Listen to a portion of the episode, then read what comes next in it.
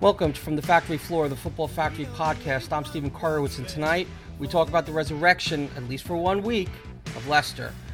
We give a little bit of love to Manchester United, then a lot more love, then a little bit of not so much love, but then a lot more love to Manchester United. So sit back, relax, and yeah, we give a lot of love to Dennis Bergkamp. It's time.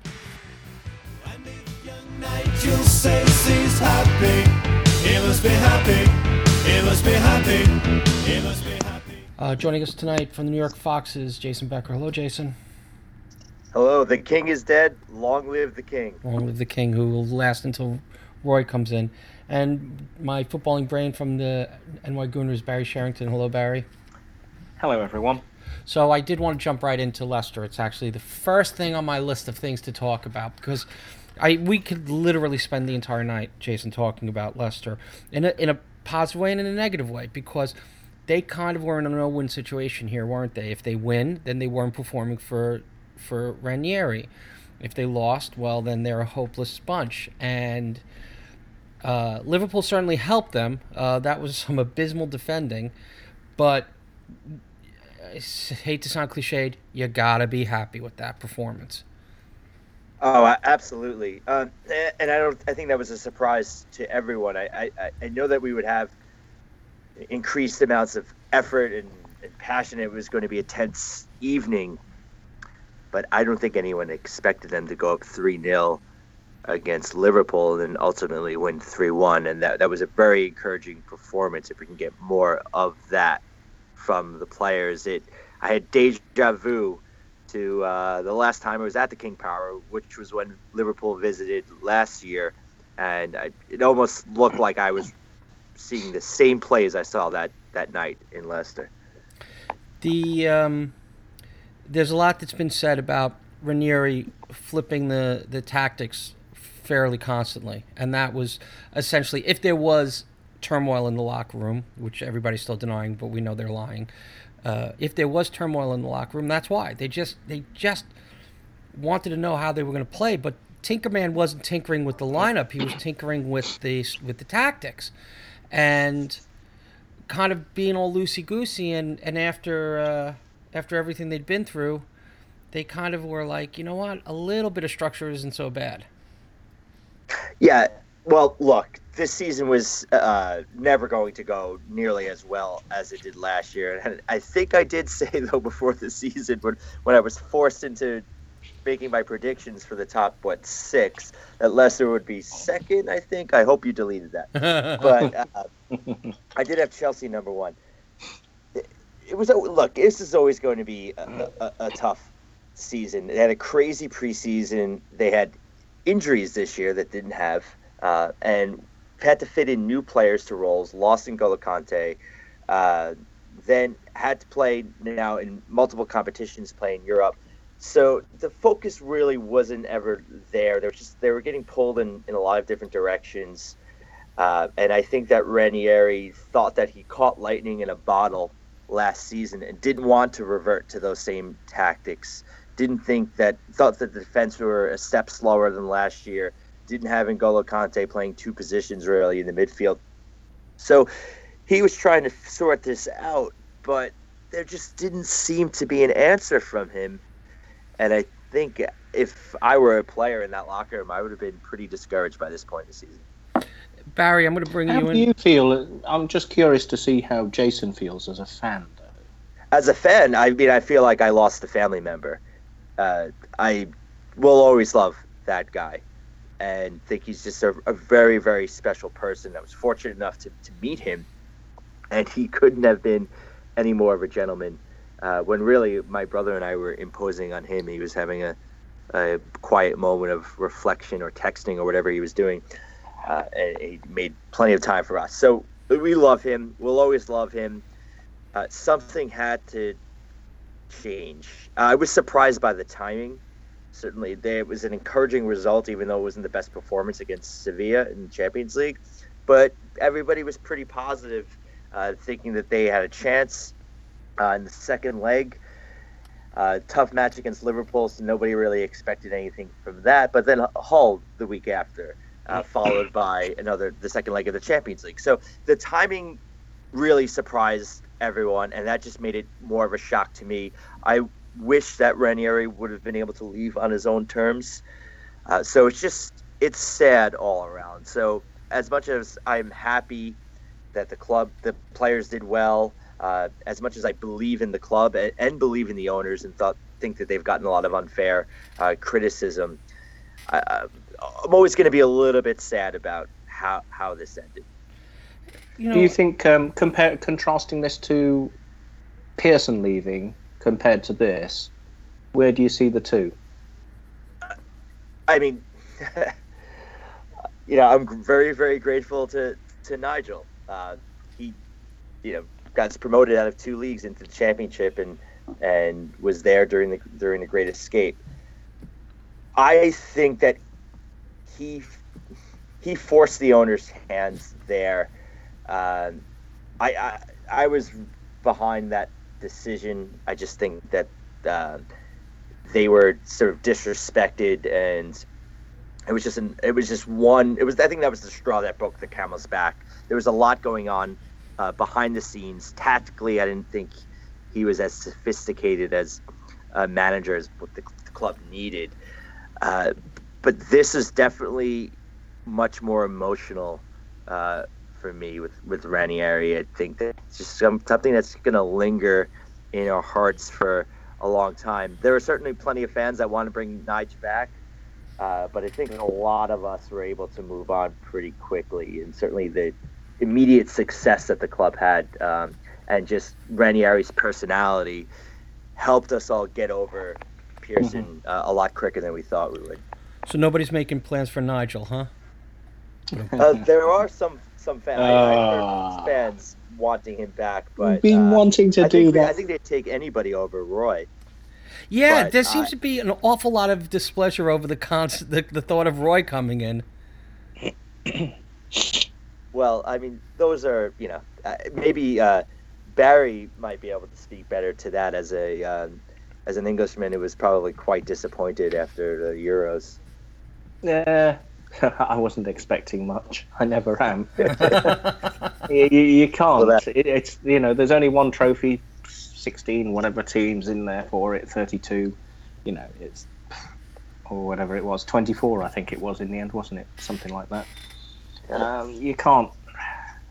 You, you know, the, the, the thing is, I think that as far as that England thing goes, the, the they're on a hiding to nothing anyway because their players are always so hyped up, and then they're, they're put up on a pedestal just for the sole purpose of target practice afterwards. So, yeah, you know, it's. But then again, I think you know, as a, a safe pair of hands, a Guus Hiddink style pair of hands, you, you could do worse than have Boyd come in. Uh, yeah. You know, but at the same time, it looks like at the moment, based on one game, that Craig Shakespeare has done the, uh, you know, uh, Et tu Brute sort of thing and got in there. But uh, well, we'll see. We all know what happened to Brutus in the end. That's true. Uh, no, I, I, do. I think that I, I, think that a lot of the reports were um, exaggerated. Uh, I think that they're. I don't think that they're. Uh, the players, or I don't know if there are any sinister plots going hmm. on um, in the club in the in the changing room. So, uh, Shaky is would be my pick to, mm-hmm. to see through the club. I think he's more than uh, a capable, more than he's more than capable of managing, uh, the, being being the manager. Mm-hmm. Uh, he had an unfortunate quick, or maybe one match tenure as an assistant uh, under Big Sam for England, but he's mm-hmm. highly, you know, the folks around the club respect him. The players know him. The players like him. Players respect him. Mm-hmm. And I mean, the only thing I can't understand in all of this is that there's been this claim that um, you can, you know, four four two. They went back to a four four two, but I remember seeing some games at the beginning of the season where Leicester were playing 4 4 2 and they were shit. Yeah, that's true. Um, so, so I find it a little bit uh, of a fallacy to, to claim that oh you know the tactics were whatever. And Maybe well, it was just a kick up the backside, and they realised, oh crap, we have got Ranieri fired. yeah, I think that that's part of it, and I think the players really felt like they had something to prove because they were just getting slammed all week Mhm. in the press. Uh, but so they were playing that 4-4-2 early in the season, but uh, Vardy was out in the beginning. He Vardy didn't have a, a good preseason. He was injured. He had a surgery. Got you know Euros. Got married. uh, there were injuries also in the beginning of the season. So uh, they were trying to figure out the, the midfield pairing. So it was Danny Drinkwater and and Mendy. Mm. Mendy got hurt, but he, he didn't really seem like he could. Uh, even when he was healthy, didn't look like he could uh, um, uh, take up as much of the pitch as N'Golo Kante did. Mhm, So mhm. that didn't work out. And then Dan Amartey, who was really brought in to be more of a uh, defensive midfielder or you know play on the in the back four, was sort of pigeonholed into that role. Then Drinkwater got was hurt. Then Andy King playing in the middle. So Andy King and Dan Amartey playing in the middle of a Premier League uh, Hmm. midfields. It just just couldn't get the players to settle together. He dropped that back line, so the back line was sitting a little deeper. So the press press wasn't as high. Vardy was then suspended for three games. It was just one thing after another, uh, and they weren't sort of keeping com, com, keeping compressing the field Yeah. so they could get those quick counters and get the ball over the top. So do you think it was just the corollary of last year? So you It know, was, uh, last year was a perfect season, and this year was, you know, just lots of crap coming down, having used up all your luck, good fortune, um, talent, and everything else, and, Well- and energy. Well, well, I guess when it comes down to it, what I'm trying to say is we made a deal with the devil last year, and now we're paid for it. Hey, this is a stark example of a theory that it's almost, I think, got to be taken as fact that when you have a, a taskmaster, and this is true for, I think, for pretty much any sport, when you have a taskmaster, coach, manager, head, as you did in Nigel Pearson, uh, and they'll take you far. And then when you have the next person come in and the kind of the shackles are removed, there's a freedom. There's a there's there's a you know the, the sunlight shines through, and there there was a lot of that with this Leicester side. That I I remember very clearly when Pearson got the bullet. There was no expectation of really them getting any better, um, much less improving Except to the quality that they did. Well, I, I was uh, one of the few, I think, to positive to to to back Claudio and to I, I'm in the Leicester Mercury uh, with a rather uh, optimistic uh, prediction for the season. But did I think that I, I didn't think it would they would wind up anywhere near what they did. I, I was thinking more around mid table. Um, yeah, well, Pearson is very good at surrounding himself with good folks and building um, building up the club. So he had Steve Walsh with him, uh, who was the head of scouting, had Craig Shakespeare as his assistant, made the club invest heavily in sports science, so uh, and, and also statistics. So they were almost this kind of like Moneyball system. You know, you can't afford possession. You just don't have the money and the prestige to bring in those players that are gonna gonna play a sexy, you know, tiki taka for you. So they invested in the areas where they could could possibly get an edge in scouting and sports science and in the stats, and that whole uh, sports psychology even too.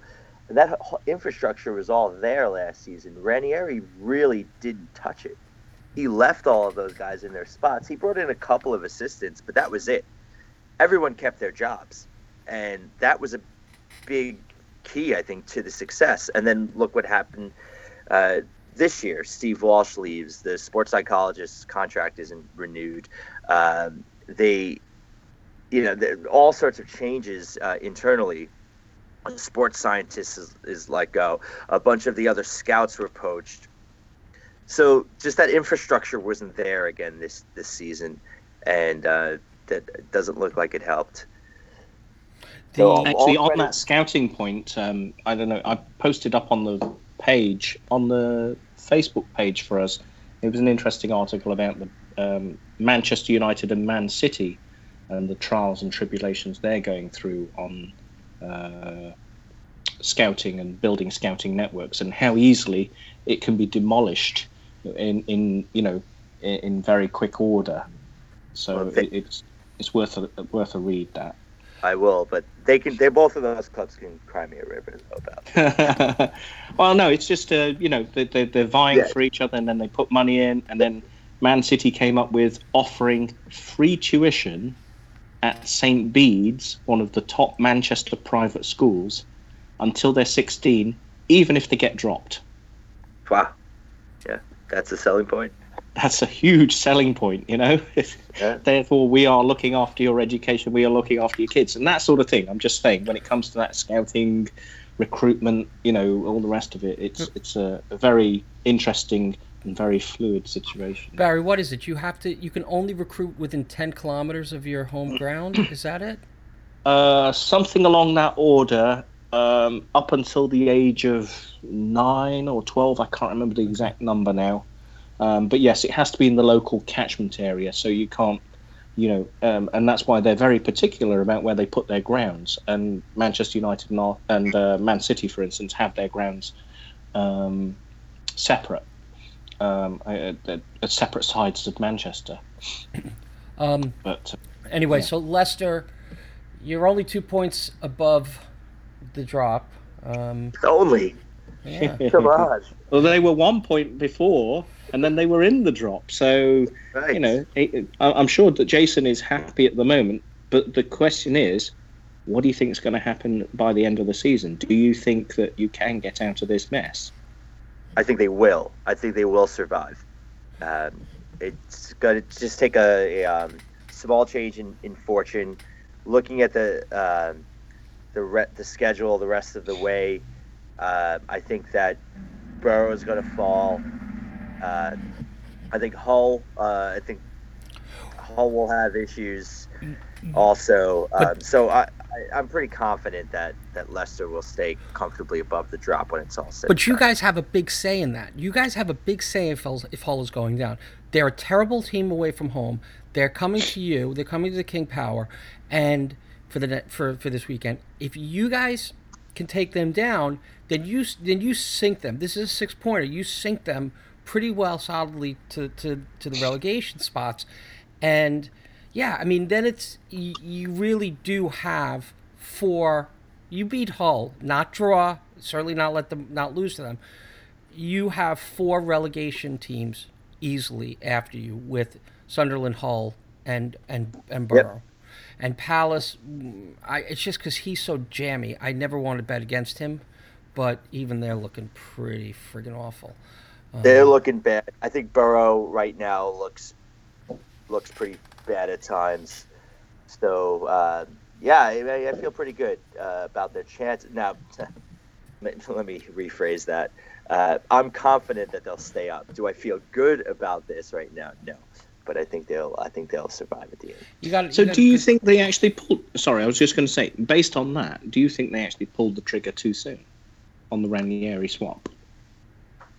Uh, yeah, I, I think that they could have afforded. They, they could could have waited, but the thing is, there really wasn't any hope anywhere. When you looked at the league performances, most of that game against Sevilla, just that awful FA Cup match against Millwall, it was uh, it, it was hard to find the positives, and no one had any answers. The players didn't.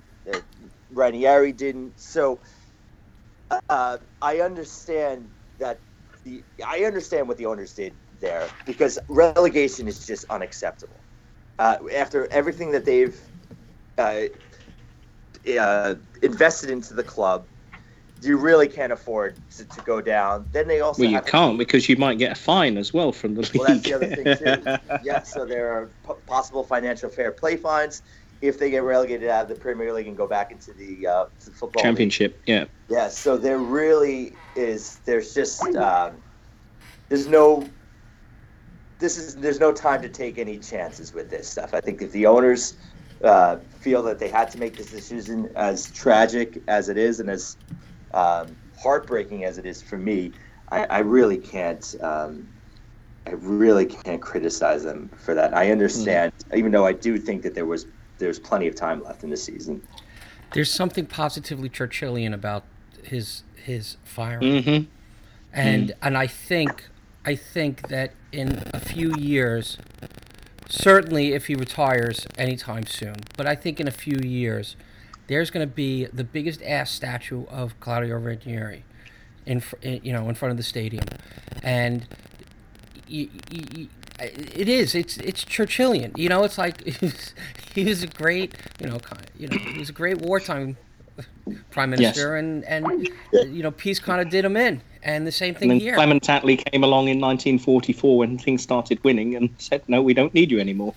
yeah. um, but anyway, it's it's going to be, you know, we're now at that point of the season, and we're now certainly Leicester are at that point with the quality of the of the roster where you really just have to say, well, look, who's realistically going to be better, you know, going to be better than us? And and the truth is, there are at least three teams that you are better than, which doesn't mean that there aren't, you know, pitfalls, but. Um, yeah, and uh, at the same time, you know, this was, you know, a good 90 minutes. Let's not, you know, start giving all of giving everybody hand jobs right now. We'll see what they do against Hull, but I feel pretty good. No, I mean, and again, that whole that whole match will be the indicator of, you know, do you rush out and get Roy, or not? I, I no, grow, we don't. I grow bored. We do not. Stop saying that, please. We no, do you not don't. Do it's that. just it's so please. dumb. It's so dumb. Hey, Joe Kinnear's available. I was going to say I'm waiting for Fernando to come on. Joe Kinnear's available. Although Barry, in all fairness, I had to stand in all fairness, you know he's going to Barca, so. Yes. You know. Well, Pardew Pardew's available as well. You know? Pardew's available. we just we just have to get through the season so we can bring Luis Enrique in next year. um, hey, uh, we have to send out positive thoughts and good wishes to Fernando Torres, who apparently took a. I didn't see it. I just saw the reports. Apparently, had to be like an ambulance was backed up onto the pitch. Um, but he's he seems to be okay. But apparently, very very scary for our erstwhile resident of uh, of, of South London, well Chelsea. Um, the um, and, and you know we're not there's nothing to talk about with uh, Arsenal tonight because our match was was rescheduled with Southampton because of the uh, EFL Cup. But the one great thing we do have to discuss is Barry, the greatness, the glory that is Dennis Bergkamp might be returning. Uh, Wim Jonker, who's uh, who ran our academy after Liam Brady left or was fired, we don't hmm. know, uh, taking over at Wolfsburg and taking one Freddie Ljungberg with him which leaves us with a spot in our academy and the non-flying Dennis Bergkamp. Ooh, wouldn't that be nice? I mean, well, that would be the ideal situation for him because he can, he can, I think the phrase, and here we go, fifty cent word, inculculate our youth with what it really means to be a genius and how hard you have to work at it. So you know, that, that's the that's the key bit I think someone like him, he's already revered. The videos are all over the place, but then being able to tell them face to face, this is how hard I had to work to get this far. You know, um, it's, it, as we know, it's it's all about you know talent. It's not just about talent; it's about talent with hard work. I'm and so- speaking of statues, there's one of him outside the Emirates. And if That's... you can't be inspired by a man who has mm. a statue, yep. a living man who has a statue of himself, then who can you learn from and be inspired from. But um, sorry, what was that word? Inculculate. Yeah, I'm gonna Jason Slavsky you. It's inculcate. sorry, I hate to do it, but inculcate. I'm, I'm a okay. I'm a pedant myself, so and yes. I do it to Solovsky all the time. Yeah, so I know. I, well, there you go. Jason. I have to. i Jason, there's yours back. Jason everybody line up for every fuck up. He's me. not just picking on you; he's picking on everyone. Picking on everybody because he's a picker on us. Because I'm a dick. um, because I'm, um, but um, Carrick, Michael Carrick. Let's, you know, basically, this is going to be the. Uh, well, actually, I want to before I want to hijack a little bit. Yeah, let's yeah, go please. to the EFL Cup Oh, You know, yeah. Was- what what's what's everyone's feeling about the the cock up? I mean, it was a huge cock up on that offside. yeah, I don't know why it's not a bigger deal. I don't know why it's not. a I, bigger I, deal. but I haven't seen it. You know, in the papers, everyone's just gone, "Oh well, Manchester Oh, United played." You know, they won. It happens. You know, Ibrahimovic. Yeah. it was inevitable. I agree But- with you. I agree with you. I think it's. I think it's personally what I think is it's an indication of people who complain that nobody take that takes that cup seriously. There's your proof. If that if that had happened in an FA Cup final, or in a Yeah. Premier in a league deciding match, the outrage would have been extraordinary. And here it was just like, well, it was a, it was Ibra. It was a good goal. Um, and, and Southampton were doing. I mean, if ever I've seen a one-side, it's one of those ones where a one-sided game and it goes completely against the people who are doing the best football. I just I couldn't understand it. How, you know, Southampton, but Southampton have done that this year. They have switched off in defence for five minutes or so and just been, you know, uh, mugged, for want of a better phrase. Um, and and that's what happened to them. They switched off on that third goal. They just switched off for a couple of seconds. Ibrahimovic did not move at pace. Ibrahimovic just knew where he wanted to be, and he went there. I mean, if you have a look at the replay of it, he walked into that spot. He laid the ball off and sauntered. It was literally a Sunday stroll for him into that spot, and then the ball arrived, and he went bop, and that was it. I feel sorry for Southampton. I, I I agree. Jason, did you see it? I saw some of the highlights, but did not watch the match. Yeah, I yeah I, I mean No, Well, when you know when you get as bored as we did, because there's no games on at all. yeah. You know, I was reduced to watching Stoke get beaten four 0 by Tottenham scum.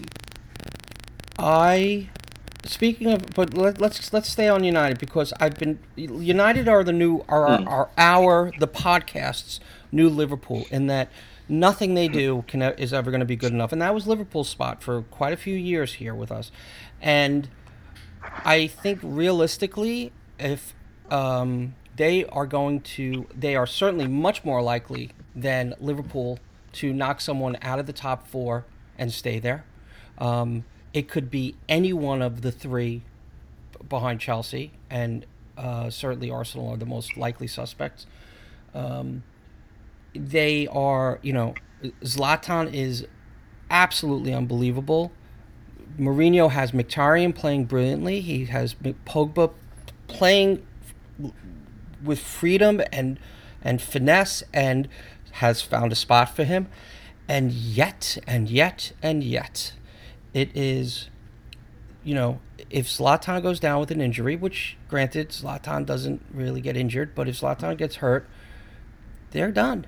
There's nobody else scoring on that team, and you, he's got. Well, I don't know. I mean, Martial picked up a couple at the weekend, uh, a- week ago. So, you, I think you're. They, they've got the possibility. They are built, but then again, you could say that about a number of teams in the in the um, in the league at the moment. You know, uh, particularly towards the top end, where they're built on one player's success or good run of form. Well, that's You know, Liverpool with, with, with Leicester Mane. last year. Leicester last year got off to a really good start because, uh, well, what's his face, old ferret face. Oh, you're number nine. yes, uh, he, he does look like a ferret to me. Come on, Jason, he does. Listen, he's got. a- don't even though he's been on the cover of what OK Weekly now every month, he's still not a model. So we don't we don't cheer for him for his looks. no, no, but you know the, the the the good start was based on him scoring in twelve games, twelve was- consecutive I mean, games. that was that that was part of it. Uh, but then also he went through a pretty long dry spell that season too, and they were still because Mahrez was picking up the slack and Right. and scoring. And and so you know, I, I think back to the United question there, um, Stephen. I, I you know, yes, Ibrahimovic is their mainstay, their main plank of uh, the attack, but the others have been chipping in with the odd goal here and there. They're not doing too badly, and they seem to have shored up their defence a bit. well, I think that's the key right there. You know, although saying that on Sunday they were, you know, have to shown to, be a bit slow and pedestrian. I mean, well, no, but Southampton's attack is a very, very mobile attack. you you have to say there aren't actually that many attacks in the league which are that mobile. Chelsea, Arsenal on a good day, Tottenham on a good day, Liverpool on a good day. Manchester United's is not. Yeah. Um, who else have we got? Uh, that's about it, really. If as far as I can remember, maybe Palace. Funnily enough, Palace on Well, a good day because they've got gonna- the likes of Zaha and Puncheon and so on. And Um, maybe um, uh, two games so far this season. Hmm. Mars, when Mars is on, when Yeah. Marty's on. Yeah, Leicester as well. But but there's not that many. Um, you know, Stoke have reverted to sending what's his name, Crouch on. Yep. Um, West Brom have let Rondon go. I don't know who they've got up front at the moment. Ayew, Jordan Ayew, I think it is. Uh, someone like that. So you know, um, and and Everton, Everton's is not that. I mean, Lukaku is a powerful runner, but I wouldn't say he was that quick. No. So yeah, I, I think you know Southampton, like I said, that, that particular you know Man United are not going to come up many defense, many attacks, and certainly not with the games they've got left in the season. The what's twelve games or thirteen games they've got left in the season. Most of those have not got quick attacks. Okay, I want to get back to Zlatan because I found my notes. Hmm. Zlatan has scored 26 goals in all competitions this year. hmm Um, the next four And resulted in one trophy. and the next four of the top scorers, you'd have to add them together to get you know to, to beat that. Um, in the But league, that's okay. But you see that. No, I- it's it's not. Lots o- of fun. Look at Liverpool. I mean, you want to see where it's where it's not okay. Liverpool is a good example of that. Arsenal in the in in, in the past have good, been a good example of that. You you you get dragged to a point with with when you have one player who leads every charge, but and particularly United. United have never been about having.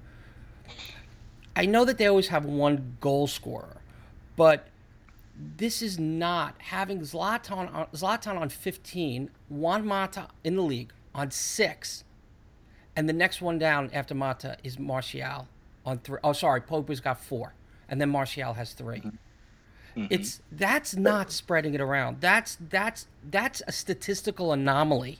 All when right. you have when Yeah, you I- have But I would take you to task on that. It depends when those guys are scoring. If they're scoring in between when Zlatan isn't scoring, then it's okay. That's where you've got to take the stats. But the only point. one doing that is Mata.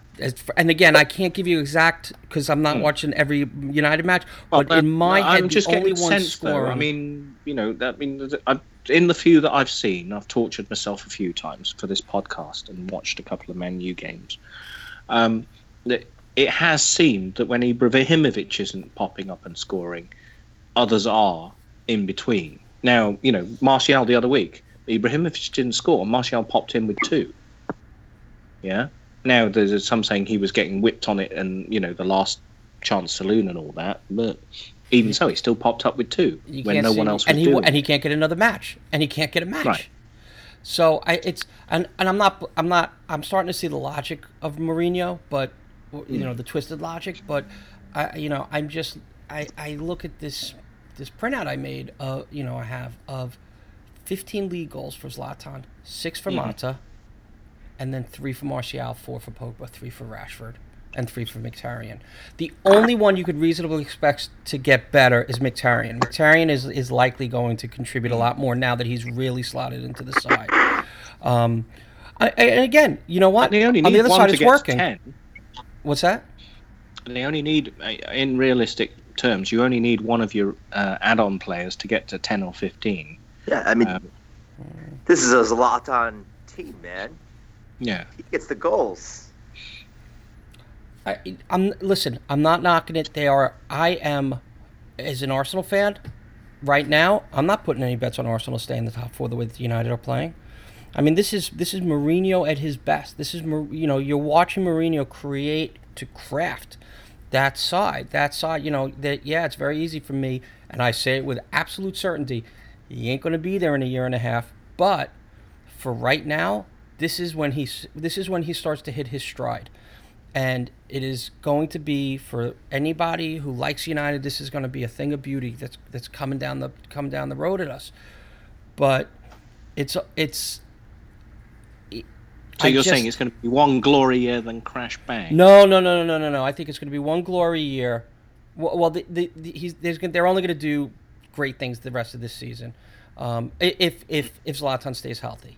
If if the key guys on that team stay healthy, I'm going to say, and and and basically that's Zlatan, Pogba, at this point De now, Mkhitaryan, um, De Gea, um, and then next year they're going to be unbelievable. But this is this is the thing I wanted to say, and it came to me eh, as an epiphany. I can I can only say because, but I'm I, I must be saying something that everybody has said because it's it makes so much sense to me now. I'm I'm reading about all the things that Luke Shaw is saying and how he doesn't understand. He doesn't understand, and then I'm reading Pogba saying, "Nope, this has been great for me," and Mkhitaryan saying, "While everybody was defend standing up for Mkhitaryan, he's like, no, this has been great for me." And then today, reading the excerpt from Ozil's book about where Mourinho called him a coward, but then also says, I love Mourinho. I love playing for Mourinho. And I think I've realized here's my epiphany. This is what Mourinho does. He he in, he berates you. He he not bullies you, but he makes you you know here you are thinking you're a star. Here you are thinking you're the top of the world. You're the best of the best. And he comes in there and he just shreds you and he tears you down. And it's like they do in boot camp i guess. They they tear you down to build you back up. And that's what Mourinho does.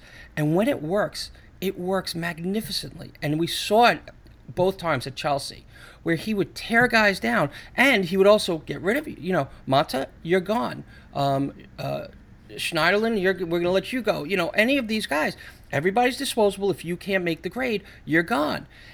But he tears you down and builds you back up, and then when he builds you back up, you love him, except for the guys who don't, who don't love him. The Luke Shaws who are stuck there going, I'm doing everything he's asking me to do, and I'm not getting in. And that's where the two or three seasons down the road, everywhere he goes, he starts to lose it. There are enough guys who are just like, I'm tired of him yelling at me, and what do I have to do? And I, I say this with respect for Mourinho because it works, and maybe he's right. Maybe I mean, I, has never shown me anything that said he's a Man United great. I mean, he's a quality player, but maybe maybe Mourinho isn't crazy. Well, I think he, he well, he's got other issues, but yeah, he, he um, and I don't know that he wants to be in a place longer than three years or four years. So this, yeah, I think he understands, you know, what he's doing, and uh, he certainly knows how to sort of make that magical season happen. Well, he's. It's going to be interesting to see. I mean, Barry, what do you think? He's. You think he's? You, you, do you see them continuing at this pace? For this season, Yeah. yeah, I think there's a possibility of it. I, I don't know. I think the the number of draws they had earlier on in the season is going to tell a bit on them. But um, there's no, you know, there's nothing that indicates they're going to slip up at. Yeah, I don't want to play United Yeah. right now. Yeah. I think they're they're you know the momentum is definitely with them. But how far that momentum will take them, I, I don't know. You know, I mean, we're getting to the warmer climes now with all this warm weather we've had over here, so they're going to have it in Britain. You know, that that spring is going to come that much earlier, and we know that Arsenal play really well when it gets warm, and we can take the gloves off and not play with snoods round our neck. Yep. The precious, the little snowflakes, the precious little snowflakes. Um, well, actually, the other way, little rays of sunshine. That's right. That's right. That's right. Little Susie Sunshines. Um, um, but uh, United go up against Chelsea in the FA Cup, not this weekend, next week. Um, that'll be an interesting one. Mourinho's certainly going to be up for that, but this weekend, um, who do they have? I don't even know. I mean, one of the- one of the interesting things on that Man Oh, U thing that, that might just just to add yeah. is that they still have to play City because that's been pushed back. because Right. the EFL.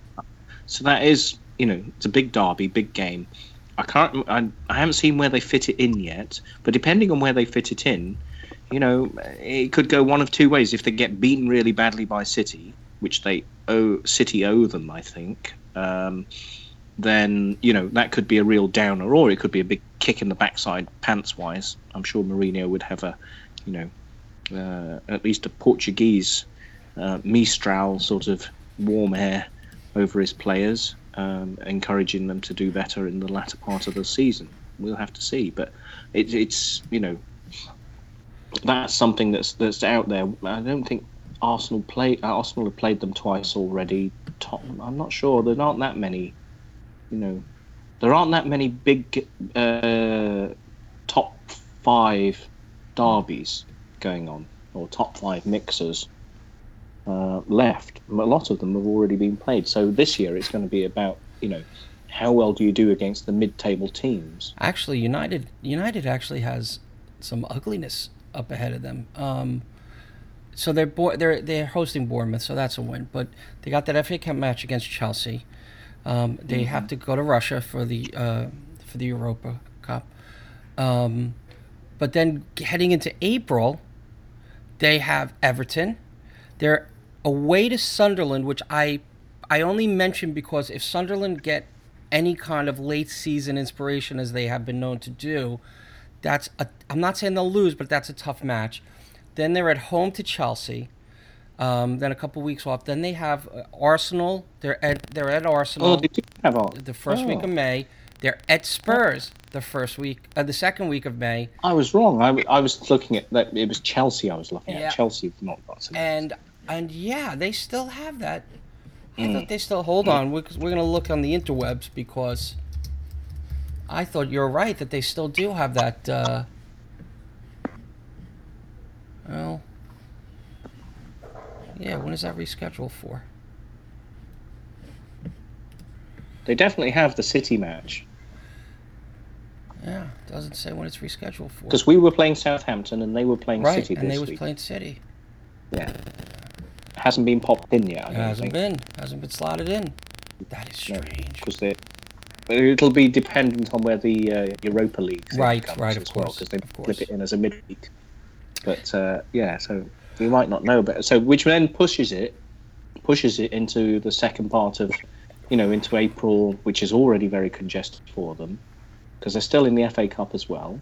I have to say, I will say this, I will say this blindly, and I will say this right now, based on what I've seen up until this point this season, and knowing who's who all the personalities involved, players and coaches, I do not see United losing to City. I, I just, I mean, that City team, Pep is is a little beaten up, and that City team is just, I mean, you found a way to make Sergio Aguero look like a piece of dog shit. I mean, how that's do you? okay. I'm okay with that. I'm okay with that. I'm that. okay with that buy too, it but- season. But Let Sanchez go for loads of money. it's it's unbelievable. That team that that team is unbelievable to treat Joe Hart and Sergio Aguero so Uh, shabbily. the Joe Hart one. Joe Hart had a lot of cock ups last year. I'm so last year, yeah. So I, I'm not. So, but Aguero is a proven, uh, albeit with slightly glassy, glassy, glassy legs, but he's a pretty proven goal scorer. If I was someone like Tottenham, for instance, Tottenham would be the one that I'd want to. It- it- One of the reasons I'd want to snap up Aguero, even if I wasn't going to use him, is to stop Tottenham getting him. Because if Tottenham pair his energy with Harry Kane, Mm, that's a good point. yeah, you've got a very mobile pair who both have a good work ethic, both know exactly where the goal is. They've just got a nose for goal, um, and and one's tall, one's short. The perfect pairing. You know, because that's a, Aguero would be the replacement for Son. I love Aguero. He's the only guy in United at City. as much as I hate that that establishment, um, I, I've always. I mean, I love watching him, and I always thought he's he's incredibly underrated when Player of the Year comes around, and. Um, Well, he was top goal scorer and he didn't get it. I- you know, year, didn't he? It's I mean, 23 goals. Le- I'm looking now. I looked it up because of the interweb. 23 Hmm. goals in 14 15. 24 last year, one goal, one behind Harry Kane. And, he missed a bunch of games last year too. and hmm. this year, Oh yeah, yeah. and this year he's still at 11. He's still got Yeah. 11 goals when the top scorers have hmm. 17. Yeah, and he hasn't played a bunch, and he's been injured. So I just, so I, I mean, Jose, he's and that United team, they're scrappers, just like every one of them. They're scrappers, just like him, and and, you know, now you look at that City team. They're so old. Look at all the players that are gonna that are gonna. I mean. they're going to be. I guess it's time for them to go back to Arsenal. They're to. They're losing uh, Bacary Sagna. They're losing. Uh, uh, well, Sami Nasri's already gone. Uh, his- getting on a bit. you know, um, but well, screw him. Kompany should be out this year. He's he's going to be a backup next year. Yeah, they're just thought. they're they're so old. They're so old. Um, and they really have to. They have to get a. They have to get a goalkeeper. And and and by the way, Joe Hart's not the answer to their goalkeeping issues either. Joe Hart was always overrated. If he wasn't English, he wouldn't be playing at Torino right now. So let's. While I'm defending him, let's not get crazy. Uh, uh, Liverpool. Um, two points for two things to mention about Liverpool. One is getting back to my earlier point. Sadio Mane, no Sadio Mane, no joy. That's the only sign that they could play, and even then, sometimes they can't. But you know, F- Fernando was right all those times. He Sturridge is just. Bar, is it the Barry? Is it the injuries? Well, Jason, I'll ask you also. Is it just the injuries have all caught up with him, or was he just never that good? I think it was the injuries. I think it's just the only thing he ever really had going for him was you know his speed, his quickness, quickness. Let's call it quickness, and that's gone. That's gone. I mean, he's just he's a he's he's barely a Premier League striker anymore. Yeah, I, think that that's a lot for anybody to to uh, to go through. At, you know, that age too, just just how the constant injuries and um, I I don't know what else you can really blame us. You know, besides that. Yeah, I think um, I don't know. I I thought he was pretty good, but I think he is pretty good. But it just uh, he's never really been one that seemed to uh, come across as looking after himself, you know. And and really being, he always came across to me as being a bit full of himself. Um, you know, he came through the City Academy and he didn't make it there. He went to Chelsea. He was up and down. I mean, in total, over the course, he's been around since 2006. Yep. And in those times, he has only made just under 200 appearances in 11 years. Now, bear in mind, you could make a minimum, if he was in a Premier League side all the time, 38 games per season. So it's 11 season. So theoretically, he should have made 413 appearances. Yeah, he's. He is, right? And he's only made 200. So, you know, and the goal scoring record, I mean, it, with Liverpool, he has a 1 in 2 ratio. But nowhere else has he had that. And part of that came in a golden season when he had him and Suarez. Mm-hmm. Right. And and they've never, you know, it, it, at Liverpool, they haven't paired him with someone else. He's been rely. I think we said it when, when Suarez left that him on his own is going to be the test of whether he's any good. You know, whether he can perform consistently when the pressure's on him to be the spearhead of a strike. You oh, you said that. You said that quite a bit, and uh, he has failed that test. You have to say. Yep. I feel that way. I mean, you you. I think it'd be different if you saw him. There's the funny thing is, if he came to Arsenal and he had someone like uh, Sanchez there, I think that'd be a very Yep. interesting thing. Yep. you know, a la Welbeck. But Welbeck hasn't been around, you know, another one with glass, whatever, um, uh, limbs. Um, you know, there's a few of them around. And that's that's part of the ha- trying to find that, that player that's robust enough to keep playing. You look at um, Andy Carroll. Andy Carroll's got superb scoring record for per appearance for West Ham and even Newcastle. And he didn't do too badly at Liverpool, actually. Problem was, he was injured most of the time. It's one of those players where you know Sanchez plays all the time. If you look at Sanchez playing all the time, it's whether or not they they look after themselves and they do everything possible to keep their health up. And it's one of the great things about Henry. It's a great thing about Ian Wright. After you know, after he got beyond thirty, he realised he had to look after himself. Bergkamp, another one, who went on Bergkamp. until he was thirty-six, because he didn't, you know, didn't partake of any of the partying, looked after himself, kept him, you know, had the self-discipline. I guess that's the word we're looking for. I'm skirting around the self-discipline to really apply themselves to the, the, the chosen profession. Um, let's have a quick word for Spurs before we wrap up. Kane is being talked go. That's a about. word. Uh, Kane is being talked about by Pochettino and Kane as one of the world's best players, and I think he probably is, but I think he's probably not as good as he or Pochettino think he is. Um, and if he is that good, A couple more seasons. and if he is that good, he's gonna get he's gonna get bailed and taken Mhm. to. I mean, Real is gonna come crawling for him any minute now. Well, here's the thing: Ronaldo's got maybe a year or two left in him at that level. hmm Yeah. Imagine Bale and um, Concord nose. I was trying to think of a nice name. That's about the nicest I can come up.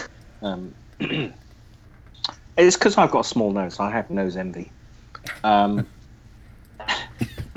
uh, um, but no, it, it, you know, Kane, Harry Kane, and Gareth Bale, you know, won't make much money on the shirts because you don't pay for that many letters. Uh, they'll make it on the make it on the goals side and the number of shirts they sell, and, and that would be an interesting setup.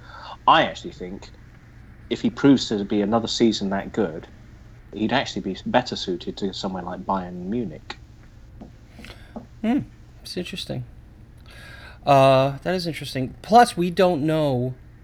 We because they don't. have Robben and Ribery on the sides whacking it into the centre, and he's a very good six box, six yard target man.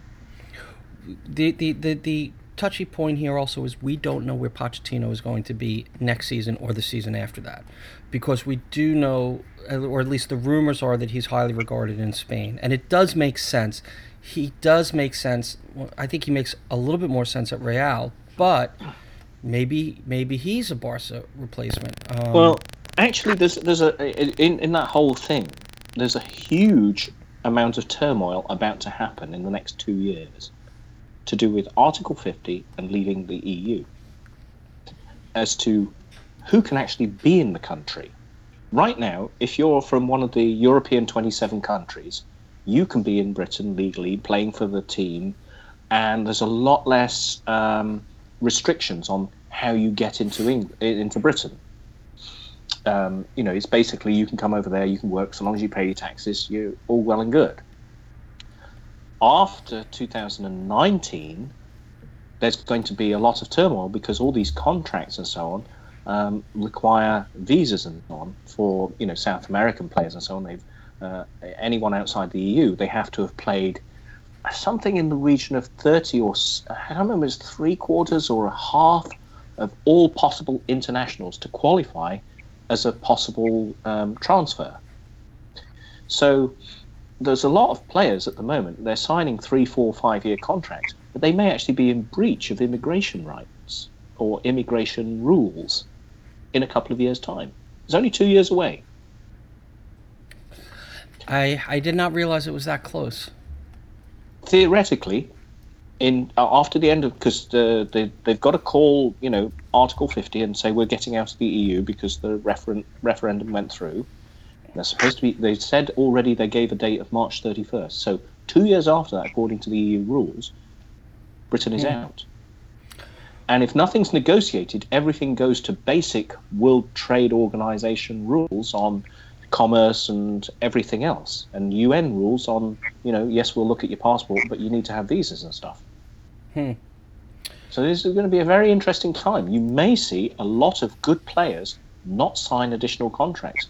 You may see players like Kane stuck not actually moving anywhere because they don't know whether they're going to get stuck overseas at that point, or you know, they get kicked out because they're no longer you know.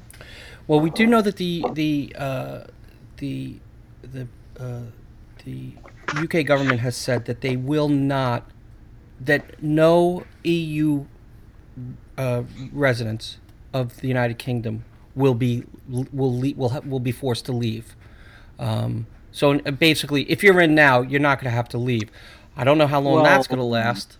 Yeah, that that depends. Um, I mean, there's uh, we're taking it on a politics level, but there's there's just been a decision that's going to be overturned. So the House of Lords, the upper house of uh, UK Parliament, has just said we want to enshrine that in law that anyone who's from the EU and is currently legally working in the UK can stay.